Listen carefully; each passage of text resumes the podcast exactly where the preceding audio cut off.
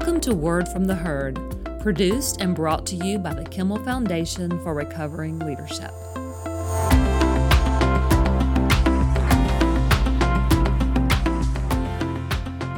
Welcome to Word from the Herd. I'm your host, Thomas Hill, and today I am delighted to be joined in studio by Marty Grubbs, the senior pastor of Crossings Community Church.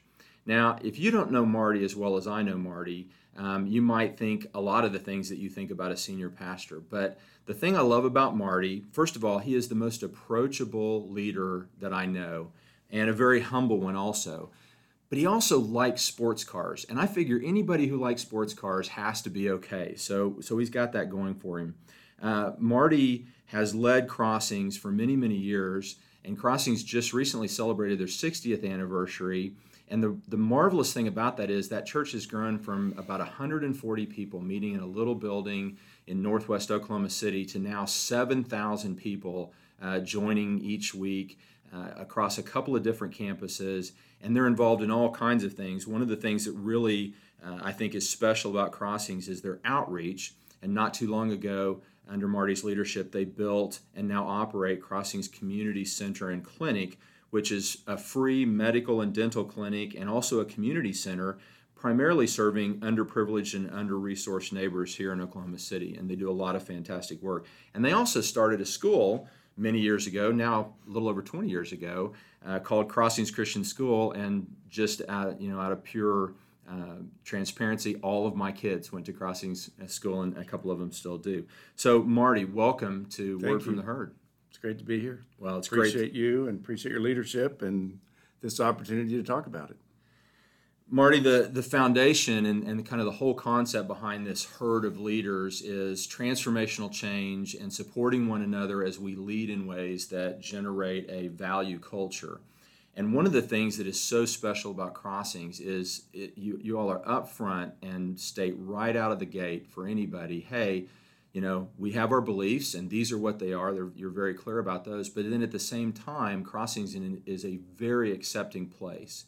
And one of the ways that we talk about leaders demonstrating that they value the people that they lead and, and that the community that they're in values is by creating a safe environment. Now, when you're a manufacturer or maybe you own a store or a distribution center, a lot of times when we think safety, we think people not getting physically hurt. But actually, it's probably more important that we don't harm people mentally or emotionally. A lot of that tends to go on in our communities. Right. And so I just I appreciate how much Crossings has done to create that safe environment. And so the kind of one of the things I want to talk about in a minute is is how they do that. But before we do that, I always ask our guests a completely off the cuff question. This is a completely different question, and that is I want you to tell me a little bit about the worst job you ever had. And I know you're going to have to go back a ways because you've been a, the senior pastor for a long time and you probably don't want to say anything about that being your worst job. So I'd probably be better off not. Yeah, you have to go way back. Yeah, but but yeah. tell me tell me something about the worst job you ever had.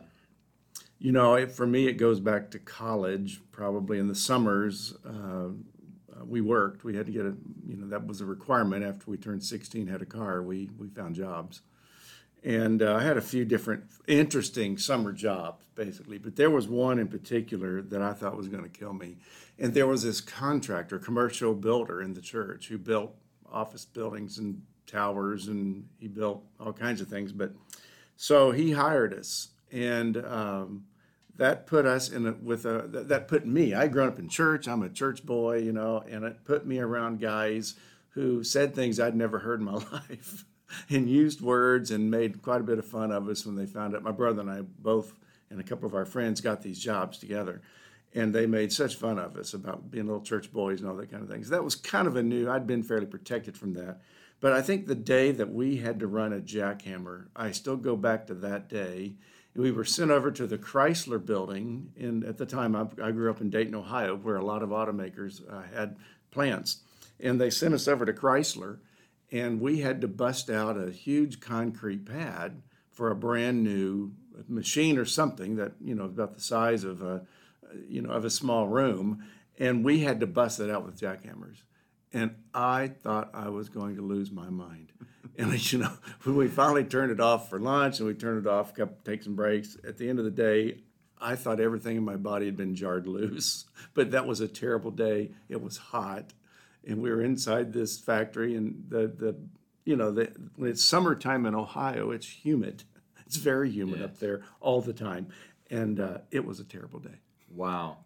Well, I, I imagine that at least uh, on those days when there's a lot of stuff going on and, and you feel like you're, I know as many of us as leaders do, there are just days when you look at your calendar and your heart just sinks because you know it's going to be a dead run from six to whenever at night. At least you're not on the handle of a jackhammer in Dayton, Ohio, right? Yeah, I mean, you got right. that going for you. Right. That's awesome. That's funny. Well, uh, let's go a little bit, uh, talk a little bit about how you got where you are, because um, I've heard you say many, many times in front of the church, you did not intend to be a senior pastor, and you certainly didn't intend to be the senior pastor of a mega church. Um, how does that, how do you feel like that has impacted your leadership? Because a lot of us kind of were groomed for what we did and expected to be in our roles or, or chose our roles, but you kind of got continued to get pushed into yours. How do you feel like that's uh, that's adjusted or impacted your leadership? Well, I think for me, uh, I had great plans coming out of college with uh, a business and a, and a music degree. That was my love to be around contem- the, what was then uh, the the original start, really in many ways, of contemporary Christian music as we know it today. Uh, there was no K-Love at the time, and so I was in school with Steven Curtis Chapman. I was in school with Chris Sandi Patty.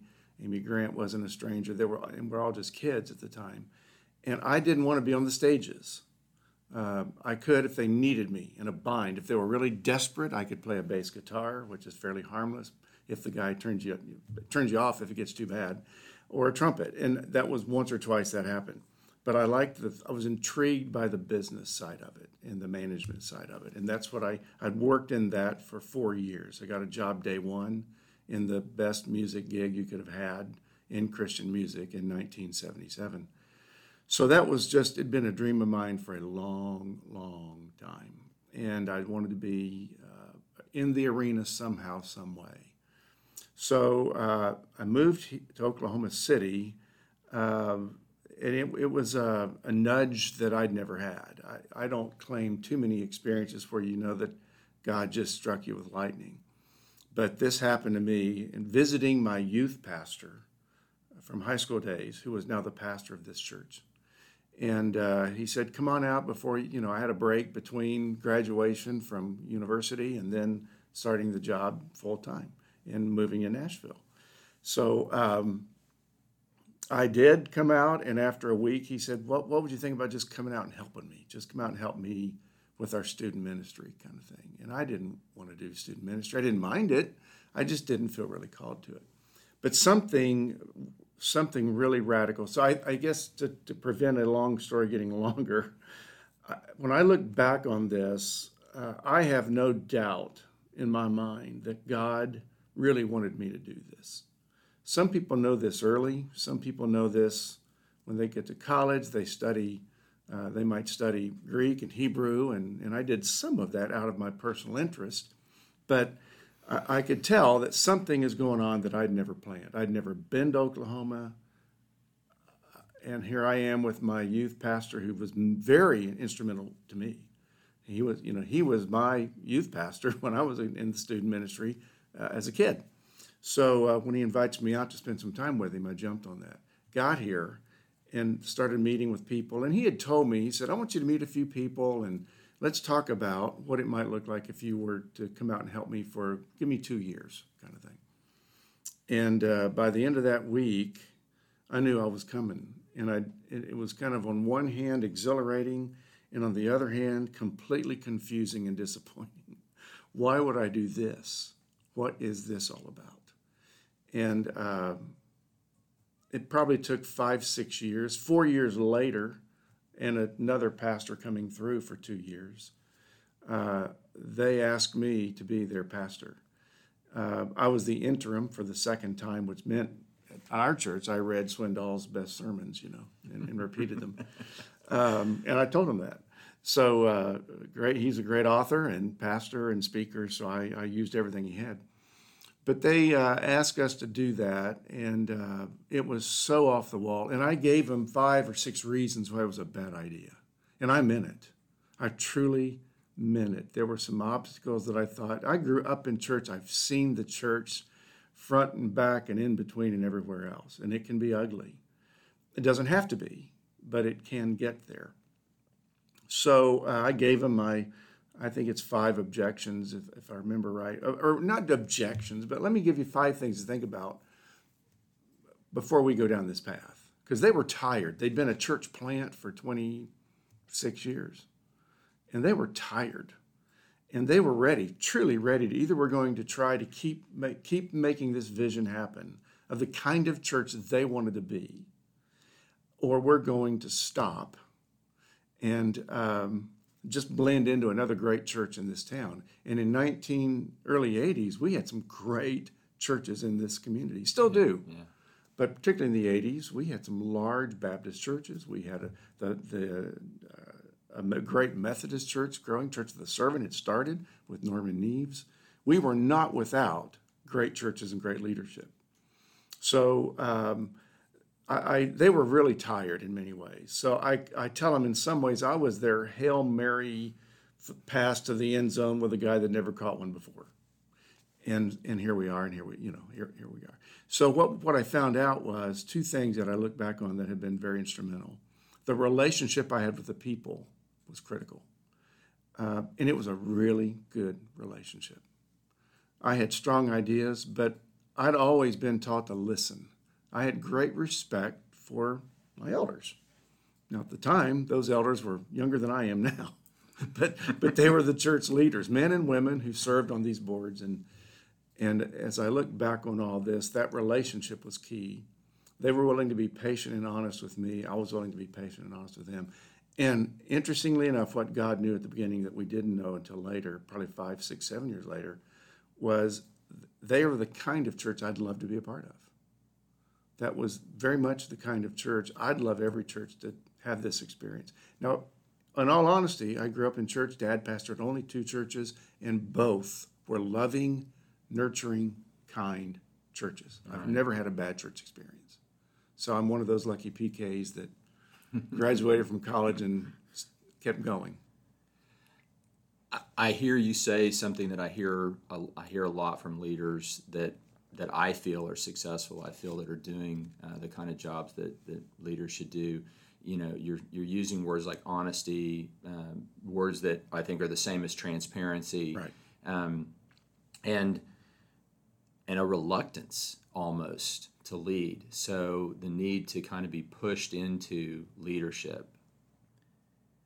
So when when you look at, at your church and and I think about what's going on at Crossings every day, um, here's an organization that has very clear and very distinctly and closely held beliefs, and yet says we are a welcoming, safe place.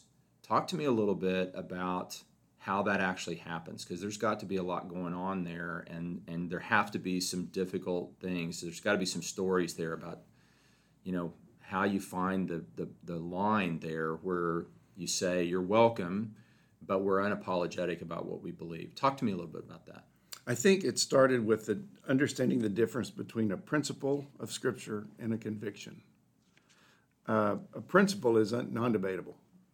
Uh, that is, uh, like a principle of Scripture would be that uh, uh, Jesus came uh, and he died on a cross and he rose from the grave and he will come back. Those are biblical principles. To the non believing ear, they sound bizarre but we believe that is what is said. I mean, it is what is said in Scripture. So that is not open for debate.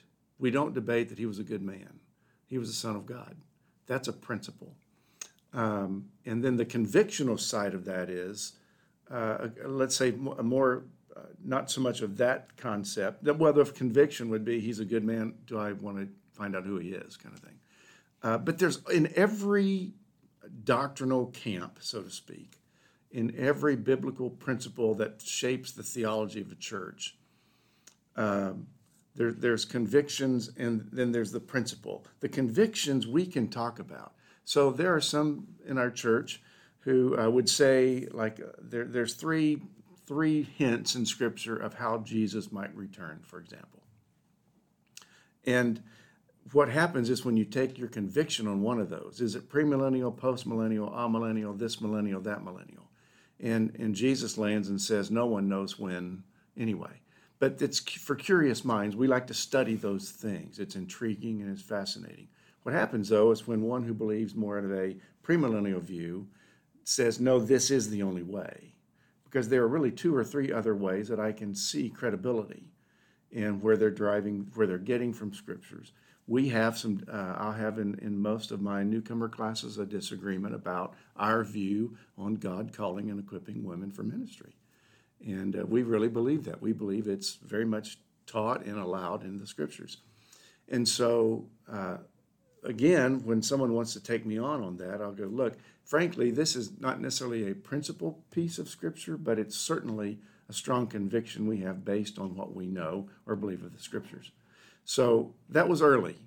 So let's stick to the principles. Let's not argue about those. But everything else is open for all kinds of discussion. So you'll find people in our halls at different times uh, in classrooms. Some may be teaching more the premillennial view. Another one may be teaching a more amillennial view in the same church, same halls. It, we don't really, it's not a problem for us because it's convict. The key is Jesus is coming back. That's not open for discussion. Everything else, let's let's learn from each other. Let's see things we haven't seen. So I think that that where I, I think the principle versus the conviction and getting clear about the difference has been very helpful to me to to decide what's worth arguing about. I hate that word, but what is worth a very frank, uh, tense, if, if it needs to be, mm-hmm. conversation about something. Marty, it sounds to me uh, if, if I can, if I can translate that maybe into the not uh, ministerial or, or missional world. Um, for an organization like Kimray, obviously we don't we're not dealing with those kinds of personal beliefs necessarily, but we do have a mission. I think most organizations have a mission. It, it almost sounds to me like when you talk about the conviction side, the principle side, that's like the mission that's like this is what yeah. it means to be this organization for this organization to exist. These are the things that are true. And we're not really interested in changing those things because right. then we wouldn't be the organization we are. Now we have goals things we want to accomplish things we want to do as we're doing life together. Those are strategies. And there's lots of options for strategies. And those things change. And as we you know learn more or, or understand things differently we may change our strategy. And certainly all kinds of things that, that go on in, in any organization, including a church, are not they're not missional, they're strategic. And what, what I hear you saying is when you start making your strategy missional, then right. then you're then that's kind of my way or the highway talking, which is not inclusive and it's not it does not feel safe mentally or emotionally for people right. if they don't have any way to add to the conversation. What I, what I hear you saying is lots of places in the church in your organization and what I would encourage other leaders, lots of places in your in an organization where it should be okay for people to add to the conversation, to disagree, to to say, well, I think we should consider this, but maybe not on the side that's missional. And that's kind of where right. you where you draw that line. You right. say, well, this is who we are, and if you want to do life with us, we we aren't going to aren't going to change that. But we we'd, we'd love to talk about how we do this and what yeah. we do and a lot of different things. Is that yeah? that our mission our mission statement says we're a Christ, we're, we exist to help people find and follow Jesus. We want people to find and follow Jesus. And one of Sounds my simple. It is simple. and one of my pet peeves has kind of been, and I say it probably more than I should, is that the people I encounter that say no, I I'm not interested typically think they met someone representing Jesus who happened to be a really terrible representative of Jesus. And they really didn't see the real, to me, and it's very difficult for any human being to really flesh out that, that exact picture. But that's, we just want to be a Christ centered church that helps people find and follow Jesus. I don't want them to follow a church, I don't want them to follow me. Let's point people to Jesus. Now, that sounds noble and wonderful and biblical, and it is. But beyond that, how we carry that out then is uh, one size does not fit all. And I learned early, early on, had a great, uh, I mean, it was a God given moment. A young guy that I knew in our church, and I was, you know, I mean, I was probably 29 years old. He was probably 22 years old, had a serious drinking problem. Came over to talk to me at the church, wanted to talk to me about it. I'd never talked to anybody that had a drinking problem at that point. I'd never heard of 12 steps. I'd never heard of those kinds of things. So all I and he we we talked. I prayed as hard as I knew how to pray for him, and out the door he went. And I thought, I don't know if that was helpful. I believe in the power of prayer, but he didn't have one tool walking out of here that I was able to give him, or a step to take to get started toward what I sense is his desire to stop drinking. So that helped me. It was like a ladder. I felt like the church or, or trying to get to Jesus sometimes was like a ladder. I was privileged as a kid to get put on the ladder and I could climb and learn and grow. And what I found that day is our ladders, we need to pull that thing down lower so more people can get started on it. Make that first step onto that ladder. That's the best example I could think of. Yeah. You know, it, it's like asking my my when my seven year old grandson to hand me something, but there's no way he's going to hand it to me because what I'm asking where I'm standing is too far from him. So I've got to move closer to him so we can do that. And and that's where we began to realize we had better for, remember that what can happen in churches happens a lot of them. You become a very comfortable group of people. You all know what you believe. You all believe the same thing and you're not that worried about somebody that might walk through the door with a question and they sense they're in a place that's not even interested in the question. And I think that's been very important for me, very, very important for me. And you know, you know, a church has to do many things to me. I mean, we are supposed to be doing many things. So, for example, I couldn't do all those things, didn't know how to do all those things. Uh, there are churches that are built around phenomenal teachers in our community. They are phenomenal teachers. And you will learn more sitting in that church on Sunday morning than you could learn in any classroom anywhere. And I admire them, they're my friends. I'm not that. So I had to figure out years ago when I figured when I realized I am not that. So what am I? And what do I bring to the table? So understanding my strengths and weaknesses played a role in this. I had to get really clear about that. And a lot of people are afraid to do that. But one of my strengths was not teaching in terms of digging into the Greek and the Hebrew and understanding deeper meanings. So I started hiring people who could. Let's get people around me who have brilliant biblical minds, and they can help me shore up that weakness. And I think that's been a key. That's I'm veering away from your original question, but the key I think for me learning early you're only as good as the people you put around you. Oh, that's gold right there. And and I put people around me that I was willing and, and at, at the um, angst of the elders to bring somebody in that would cost them more than I was costing the church. And I didn't. I didn't I mean I really didn't care. It's not a I just didn't. It wasn't that important to me. Get them in here, we'll figure it out. But we've we've had some wonderful people on our team who knew things who knew how to do things I didn't know how to and they knew how to do them well. That's fantastic. So let me put those in in different terms for the for the leaders that are listening that you know maybe don't understand how a church yeah. works but i heard you say things that are so important to any leader of any organization and at the beginning of the podcast one of the things that that i said about you that that i've, I've come to so appreciate about you is your humility and and that's a perfect demonstration of that you just said you know an honest evaluation of yourself You've always been very clear uh, with your congregation, which I've been a part of for a long time now, of what you're capable of and what you're not capable of. You don't make any bones about it. You're fine with it, and and we're going to bring people in. They're going to take care of these other needs, and it's been exceptionally successful because you have grown an organization that does, in fact, take care of the various needs of the congregation and the community exceptionally well. If you had tried to be the point person for all of those things, many of them would not have happened and would not have happened well. And, and so often I see leaders of organizations feeling like they have to be the ones to lead everything, to be the, you know, come up with the idea, be the point person. It has to be theirs or it doesn't happen. That also creates a community where the people in that community understand that their ideas, their influence, their you know their gifting is not really needed, or it's only needed if they're told what to do, as opposed to feeling like they're part of, of creating something. Uh, I learned a long time ago that uh, people support what they help create. And, and you said, you know, you have to be careful that you don't end up in this comfortable little cocoon where everybody's just kind of rocking along and there's really nothing happening that happens more often than not when everything's being taken care of by somebody else. And right. you can just sit there and get your needs met and you're not really called on to be a part of doing what the what the community's doing. So i think the the admonition to leaders that are listening is you know step back a little bit and and think about what you're good at where your where you know where your things lie and then find people to do those other things that makes your organization inclusive. And i think that increases the feeling that your organization is a place that is emotionally and mentally safe as well as physically safe. Before we run out of time, I want to I want to ask you to do one more thing for us.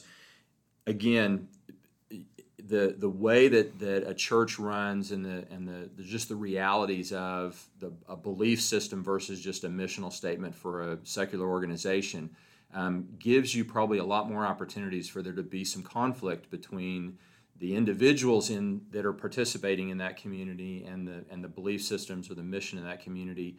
Um, if you can relate to me a story maybe of a time when you as a leader had to deal with that, had to confront um, people in an organization that that their wants and desires didn't match or align with what needed to happen in the church. And as a leader how do you how do you handle that and not just say sorry you know you can go find someplace else. How do you how do you maintain the relationship and maintain the feeling that this is still a place where we'll listen to you but we have to understand? Am i making sense on that? Yeah. I think i think of two different areas. One is the the whole area of mental health that we're very invested in and emotional health.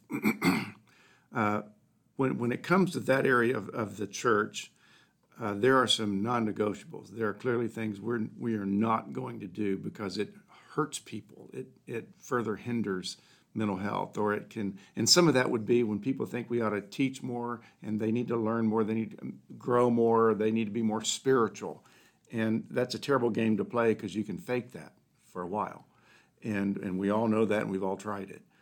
But I think that's an area where I'm very protective of, of this, the, the people coming in who are in Celebrate Recovery or they're in a variety of mental health ministries that we have.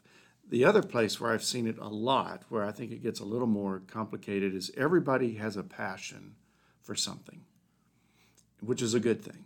He, we believe the Bible says we've all been equipped with gifts for the common good. They've been given to us for the common good when people want to take their particular passion or interest or mission and make it the center of the church, then I have to have those conversations say, yes, this is a very important thing. But no, we can't spend a Sunday on it. No, we can't make it the focus. But we will come alongside you. We will help you find people in the church that have the same interests, who, who really would love to jump into that ministry and that's worked pretty well for us. I think there are people, though, that feel like if a church isn't doing this one thing, then it must not be a church or it's not a good church. And so there have been people that wanted me to do this one thing. We have to do this. We've got to, you know, we've got to, uh, we, we must uh, be very verbally strong on this issue, this social issue, this subject. And some of those things are best talked about one on one face to face in the privacy of, of a safe environment where we can literally talk about each other's true issues. And then the, on the passion side, I know at one time, I don't know that we still do, we let all the people's passions be on a, a web page of our website, the passion ministries of the church. And, and they could see somebody's over here working with women in prison. Someone's over here working with children of those who are incarcerated. Someone's over here working with single moms. And, and on the list goes we want to help everybody. We, we are not going to say, well, we're not interested, but we will say, how do we help you follow that dream, follow that passion, and be strong in doing it for other people? Right. And try to make room. Uh, you know, there, there are churches that have certain things they say they will do and not do, and we do too. There are some things we have said that's not for us to do. But I think by and large, we have tried to help people uh, use their God given talent or passion or their experience. Most of these folks have had experience in pain. And it's always good when someone with some experience in pain can walk up next to somebody who's in pain, put their arm around them, and say, I've been exactly where you are. And I'm happy to walk with you if you would like me to. That's phenomenal. That's absolutely great. Marty, it's been wonderful having you in studio. I really appreciate you taking time and coming to talk to us. Um, you write a lot, you blog, and I understand you're getting ready to transition to doing more podcasting. But at least at this moment, if people want to read what you've uh, written, they can find you at martygrubbs.com. You wrote a book, Restored. Uh, got a cool cover. It's got a couple of cars on it. One's a one's a rust bucket, and the other one's restored. And and uh, we had a we, you and I've had a cool conversation about uh, if there was any subliminal message that you picked a Jaguar 340 for the cover. you you say you didn't, but I know you like sports cars, so I think oh, yeah. there, I think there was something going on oh, I'm there. sure it was something Some, going on no there question. probably. Um, and then of course, obviously, if uh, if you're in Oklahoma City and you're looking for a, a loving, accepting place uh, to explore. Uh, what it might mean to be a member of a church and to find the person of Jesus Christ, I cannot recommend a better place than Crossings uh, it's been quite a journey for me uh, over the last 20 plus years being a part of part of your church and watching the church grow and watching you grow and watching me grow which is one of the cool things about uh, doing life together as leaders is we, we do get to, to watch each other and learn from each other. So again thank you for joining us today. Really appreciate it. Thank you. And it's been a lot of fun